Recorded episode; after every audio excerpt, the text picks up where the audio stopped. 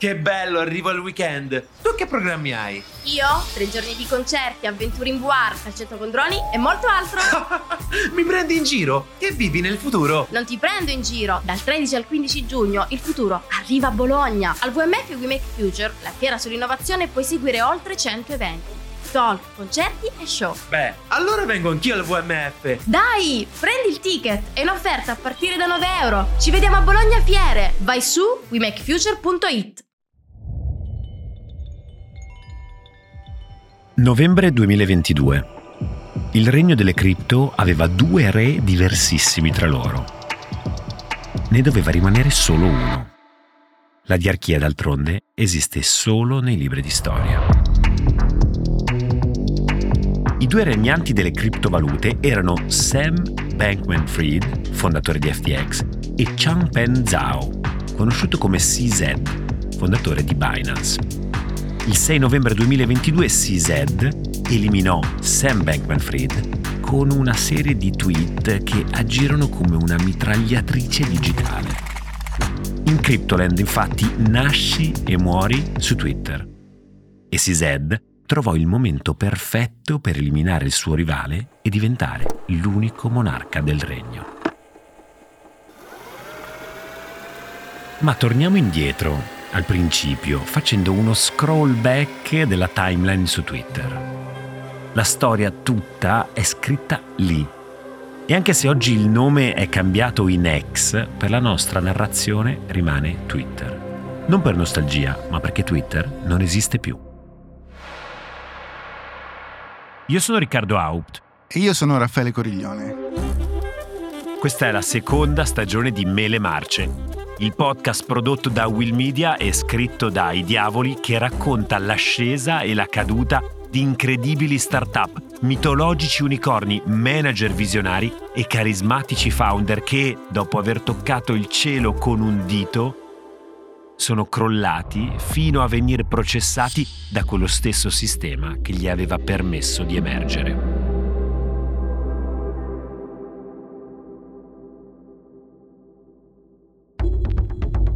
All'inizio del novembre 2022, nel bel mezzo dell'inverno delle criptovalute, con il mercato ancora sotto shock per il crollo e lo scandalo di Terra Luna e con il mercato ribassista causato dalla risalita dei tassi, il Bitcoin aveva perso più di 2/3 del suo valore in un solo anno e il suo valore oscillava ora intorno ai $20,000. Coindesk, un blog specializzato in criptovalute, parlava di un possibile conflitto di interesse fra la società Alameda Research e FTX, accusando SBF, Sam Bankman-Fried, di utilizzare i depositi dei clienti su FTX per fare operazioni di trading su Alameda Research, una casa di trading di criptovalute posseduta dallo stesso SBF. Questa pratica, nota come commingling, era impossibile in un mercato regolamentato, ma gli exchange di criptovalute globali non lo erano e non erano soggetti a leggi codificate. Erano un universo a parte che seguiva le regole dei proprietari e il cui successo si basava sulla fiducia dei clienti. It's now the world's most popular investment asset. It's novel, it's digital, it's global, it's unique, and it's uncorrelated to traditional risk asset. Il 6 novembre 2022, CZ annunciò su Twitter che avrebbe venduto il token, la moneta, di FTX per $2.1 miliardi equivalenti. La tempesta perfetta era scoppiata. Tra la debolezza delle criptovalute, la sfiducia dei clienti e i tassi in aumento, iniziò una corsa al prelievo dei fondi da FTX, che non riuscì a far fronte all'enorme mole di richieste e bloccò tutto. A questo punto, sempre su Twitter, CZ si offrì di acquistare il rivale, il quale rispose con un laconico «Hai vinto», già pronto a cedere il suo trono. Ma mancava l'ultimo colpo di scena di questa vicenda. Dopo 2 giorni, CZ ritirerà l'offerta d'acquisto, costringendo SBF a dichiarare bancarotta. CZ aveva eliminato il rivale senza spendere un singolo dollaro, compiendo il delitto perfetto. CZ divenne così l'unico re delle criptovalute, mentre ciò che rimaneva di SBF veniva divorato dagli avvoltoi digitali e dai liquidatori che non vedevano l'ora di mettere le mani su di una matassa di miliardi provenienti da ogni latitudine. Raffi, qui ci dobbiamo fermare perché ci serve un po' di contesto per chi non è avvezzo a seguire il mondo cripto, per spiegare un po' chi sono queste due figure, anche culturalmente cosa rappresentano e rappresentavano a quel tempo.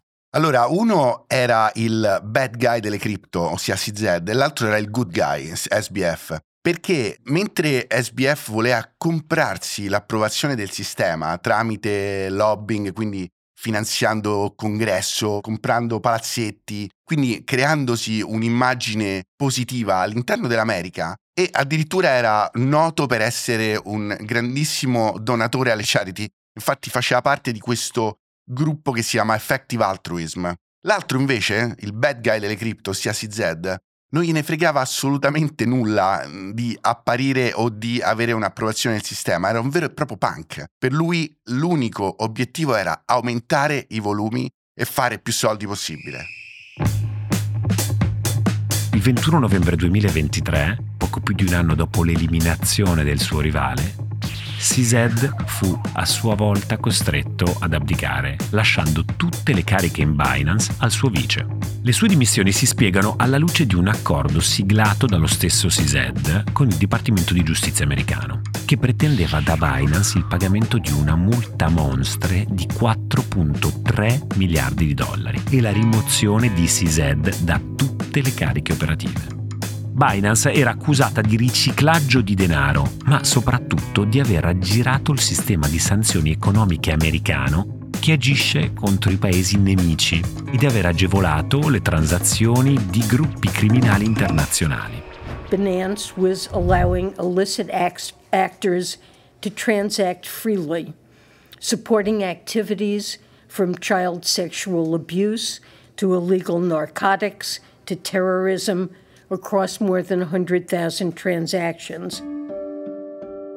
Un'accusa grave che si tradusse nella multa più alta della storia della finanza americana e nell'uscita di scena di CZ, che inoltre non avrebbe potuto lasciare gli Stati Uniti fino alla sentenza definitiva, rischiando fino a 2 anni di carcere.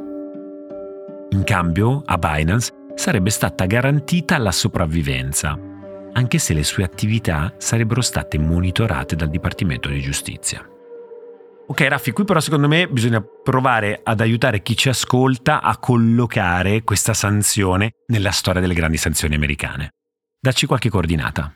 Beh, allora, per avere una coordinata precisa, HSBC, che praticamente fu accusata ma anche provato di essere collusa coi cartelli messicani e di aver fatto money laundering coi cartelli messicani, pagò una multa intorno ai $2 miliardi. Goldman Sachs, nell'altro grande scandalo che abbiamo raccontato sul fondo sovrano malese, pagò $3 miliardi. Quindi questa multa è assolutamente abnorme e poi spiegheremo anche il motivo per cui è stata così grossa. A questo punto è quindi necessario allargare la nostra lente, fare chiarezza e approfondire la situazione. Sia Binance che FTX finiscono infatti nel mirino del Dipartimento di Giustizia, il DOJ, che non ha competenze specifiche in materia finanziaria, mentre la Security and Exchange Commission, la SEC, l'equivalente della nostra Consob, in un primo momento sembra rimanere in disparte, pur avendo il compito di vigilare sulla manipolazione del mercato. Il DOJ si è mosso con grande determinazione, soprattutto nei confronti di Binance. Infatti, le prime indagini risalgono addirittura al 2018, ben prima che l'attenzione sui criptoasset raggiungesse livelli mediatici significativi, e ancor prima della nascita di FTX. Il problema con Binance non riguarda frodi finanziarie o speculazioni, bensì questioni di sicurezza nazionale. Ma torniamo al 2008. All'epoca della nascita di Bitcoin, Satoshi Nakamoto annunciava sulla leggendaria mailing list Cryptography la creazione di una nuova forma di moneta completamente decentralizzata e libera dal controllo di ogni entità statale e dalle banche centrali. been working on a new electronic cash system that's fully peer-to-peer with no trusted third party. Senza ripercorrere nuovamente la storia del Bitcoin, quel messaggio apparso su Cryptography ci fornisce una cornice utile a comprendere la storia di Binance e di Changpeng Zhao. What makes this case stand out is just the scope of the investigation. Justice Department officials told reporters today that it is the largest investigation by the U.S. government into a cryptocurrency exchange. Also, the size of the fine, more than $4 billion. Changpeng Zhao nacque a Qingku, nella provincia del Jiangsu, nel 1977. A 12 anni, nel 1989, lasciò la Cina emigrando a Vancouver, in Canada, poiché suo padre era stato accusato dal Partito Comunista Cinese di essere un intellettuale pro-borghesia.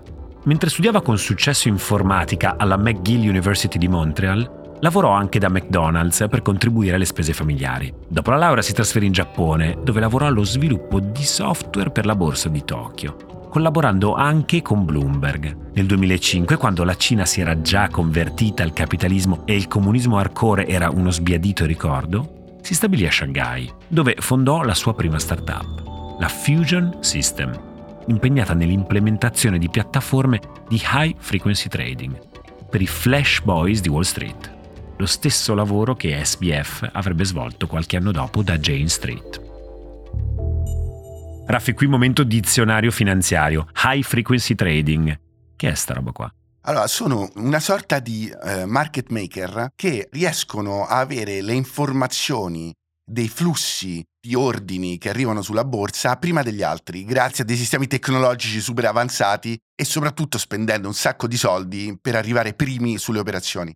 Questo del high frequency trading è un mercato enorme, perché se si riescono a vedere prima gli ordini che arriveranno sulla borsa è molto facile far soldi. È una pratica che si chiama front running, cioè speculare sul lag temporale dell'informazione praticamente. E i Flash Boys sono proprio questi che stanno là 18 ore al giorno a cercare di trovare queste inefficienze del mercato e speculare con miliardi di operazioni con poco profitto, ma che alla fine diventano un profitto enorme.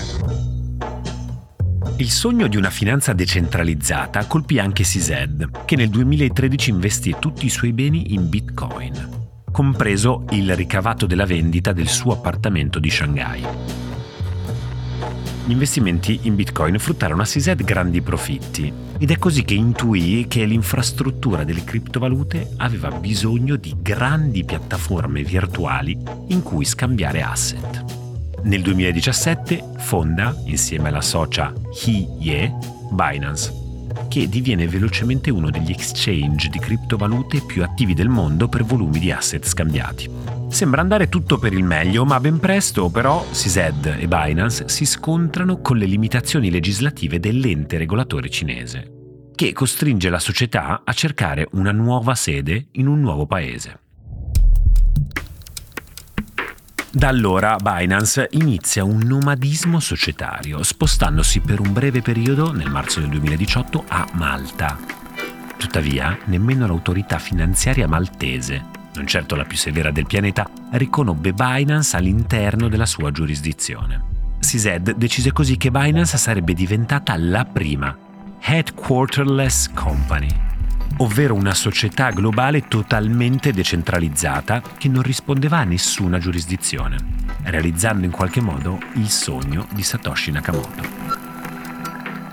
Nel frattempo, il successo dell'attività di Binance portò CZ a essere inserito nella lista stilata da Forbes delle 30 persone più influenti nel mondo delle criptovalute, con un patrimonio personale stimato in oltre $1 miliardo. Forbes rappresentò sia un'opportunità che una sfida per CZ.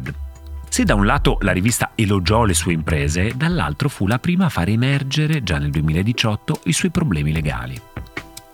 Nel febbraio 2022, però, CZ deciderà di acquistare la maggioranza di quella stessa rivista, investendo $200 milioni per finanziare la sua trasformazione digitale. In questo modo, il bad boy delle criptovalute cerca un porto sicuro nei media mainstream e non sarà l'unico a intraprendere questa strada.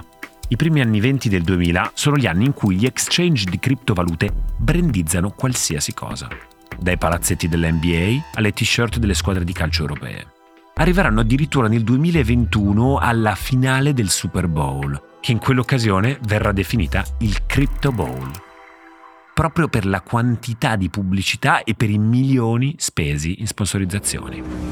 With four simple words that have been whispered by the intrepid since the time of the Romans. Fortune favors the brave. E qui Raffi entra in campo la comunicazione. Ne abbiamo parlato tanto anche nelle vecchie puntate. Spendiamo due parole in più. Crypto Bowl è un assist troppo bello per te. Eh sì, quell'anno è stato pazzesco perché Matt Damon, Larry David, tutti si sono impegnati a fare questi spot pagati milioni e milioni di dollari per il mondo cripto. E l'hanno fatto pochi mesi prima che il mondo cripto crollasse completamente, quindi sono diventati degli spot abbastanza iconici. Nel frattempo molti paesi hanno vietato l'utilizzo di Binance ai propri cittadini, restrizione che però è spesso inefficace a causa dell'uso diffuso e indiscriminato di reti private virtuali, i cosiddetti VPN, che consentono agli utenti di aggirare le restrizioni geografiche e accedere ai servizi bloccati. Gli Stati Uniti sono tra i paesi che hanno vietato l'accesso a Binance, nonostante gli americani siano una parte significativa della clientela dell'exchange e CZ non possa permettersi di perderli. Arriviamo agli anni della pandemia, con la FOMO per le criptovalute che divora milioni di persone e con le restrizioni imposte dagli stati che si rivelano essere poco efficaci. Binance garantiva infatti un'enorme liquidità e la piattaforma era efficiente e globale. Sembrava un sogno utopico in cui le criptovalute venivano scambiate fra nazioni in guerra e con nazioni soggette a sanzioni monetarie pesanti imposte dall'ONU o dagli Stati Uniti.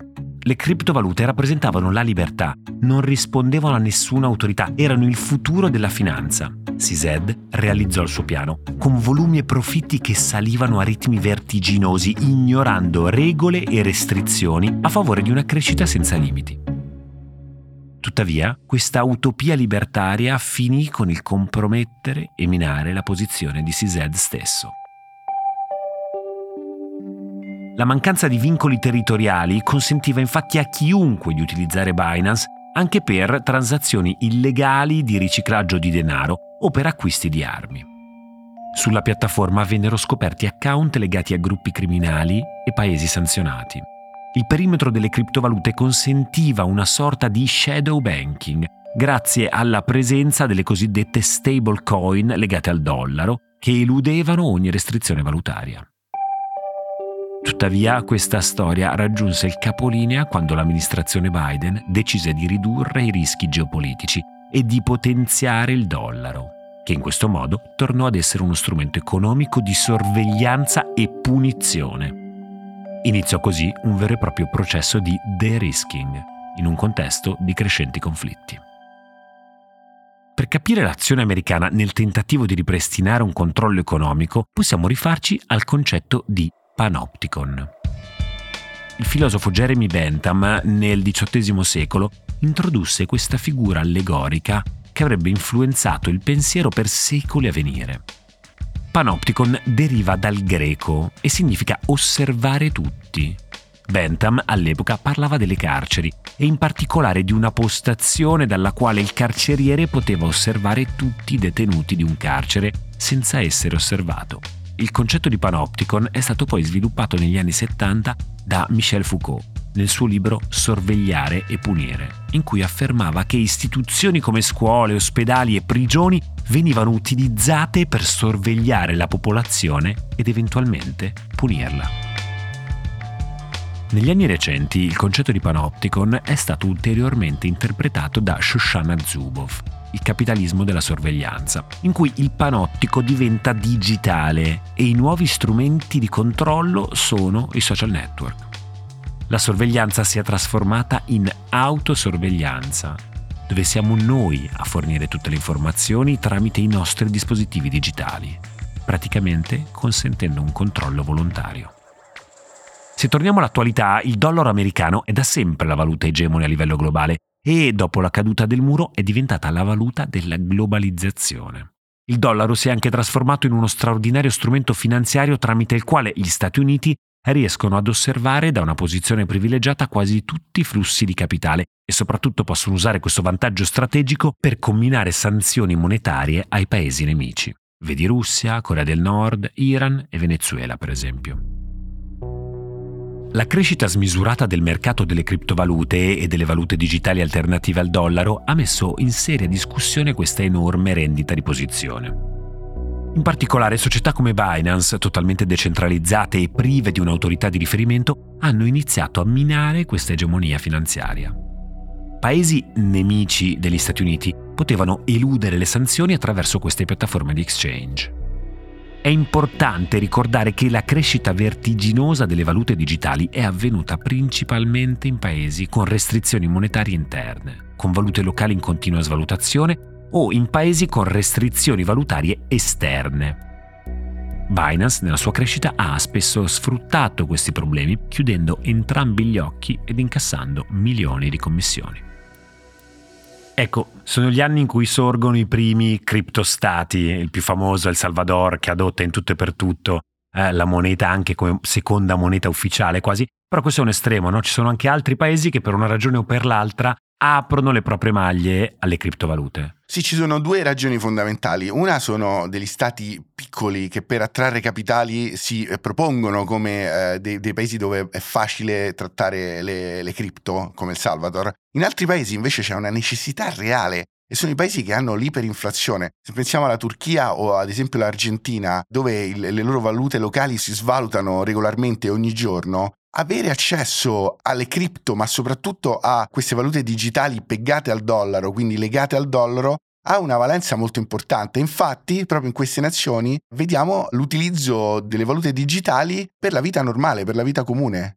Ma ora torniamo a CZ e al suo destino ormai segnato. Il Dipartimento di Giustizia americano aveva infatti raccolto tutti gli elementi per tarpare le ali di CZ. Il patteggiamento di luglio 2023 fu brutale. Venne comminata la multa più alta di sempre a Binance e CZ fu costretto ad abbandonare le cariche. Nel frattempo, il processo di normalizzazione delle criptovalute si è concluso con l'autorizzazione dell'ETF sul Bitcoin Spot. Le criptovalute sono state assimilate all'interno del sistema finanziario tradizionale. E la tanto decantata decentralizzazione si è trasformata in un ricordo sbiadito. La convergenza del mondo cripto verso i vecchi mercati, iniziata con l'ETF sul Bitcoin, potenzialmente potrà portare migliaia di nuovi investitori verso le valute digitali. E la nuova scommessa di Binance è quella di ritagliarsi una fetta di un mercato ormai istituzionalizzato, rinunciando così al sogno originale di Satoshi Nakamoto. Raffi, qui siamo al testacoda finale. Il progetto che aveva promesso in qualche modo di scardinare la finanza tradizionale viene abbracciato dalla finanza, ci entra, ci si mischia e in qualche modo inizia a confondersi. Sì, l'autorizzazione dell'ETF spot sul Bitcoin è questo. Praticamente il mercato del Bitcoin viene istituzionalizzato. Le grandi banche, i grandi player di sistema potranno scambiarlo e il Bitcoin viene trasformato in una sorta di valuta rifugio, molto simile a quello che può essere considerato l'oro, no? Quindi se alla fine una parte dei portafogli di tutti i risparmiatori andrà a finire in Bitcoin, questo è il risultato a cui si tende, ossia quello di riportare all'interno di una cornice totalmente istituzionale anche questa valuta che doveva essere invece il cuore pulsante della protesta contro il sistema. Richard Teng, il nuovo CEO di Binance, in una conferenza organizzata dal Financial Times, ha rassicurato la platea sui nuovi orientamenti della società e ha mestamente ammesso gli errori del passato. Tuttavia, ad una domanda su dove sarebbe stato l'headquarter di Binance, non è stato in grado di rispondere, ha farfugliato risposte evasive. La verità, però, sembra evidente. Binance, da società nomade e incontrollabile, si è trasformata in una società commissariata dal Dipartimento di Giustizia americano, in attesa di ulteriori sanzioni da parte della SEC, che nel 2024 concluderà le sue indagini e probabilmente sferrerà un nuovo colpo. Intanto Changpeng Zhao è bloccato a Seattle in attesa della sentenza penale, senza poter tornare nella sua amata Dubai. La Corte ha giustificato il provvedimento affermando che CZ ha un enorme patrimonio all'estero e nessun legame né economico né affettivo con gli Stati Uniti. A Dubai, d'altronde, non c'è estradizione ed il rischio di non vederlo tornare per scontare la sua pena sarebbe stato enorme. Il finale della storia di Binance come azienda è ancora incerto e deve essere scritto. Quella che però è giunta al termine è un'epoca, una fase forse irripetibile. La decentralizzazione e la democratizzazione della finanza sono stati un tentativo reale di ribaltare vecchi schemi e antiche rendite di posizione, ma alla fine si sono rivelate essere una grande occasione di arricchimento per pochi e un miraggio collettivo per moltitudini di persone. Una grande illusione che si è schiantata contro la durezza della realpolitik americana e la reazione veemente dello status quo.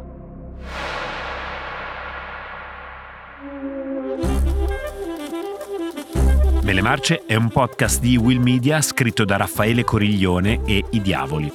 La cura editoriale è di Riccardo Haupt e Stefano Mangone. Editor Adriano Masci. Supporto autoriale e ricerche di Fiamma Calarco. La post-produzione è di Cora Media. Supervisione suono e musica Luca Micheli. Post-produzione e montaggio Mattia Liciotti. Ordinamento post-produzione Matteo Scelsa. Io sono Riccardo Haupt di Will Media.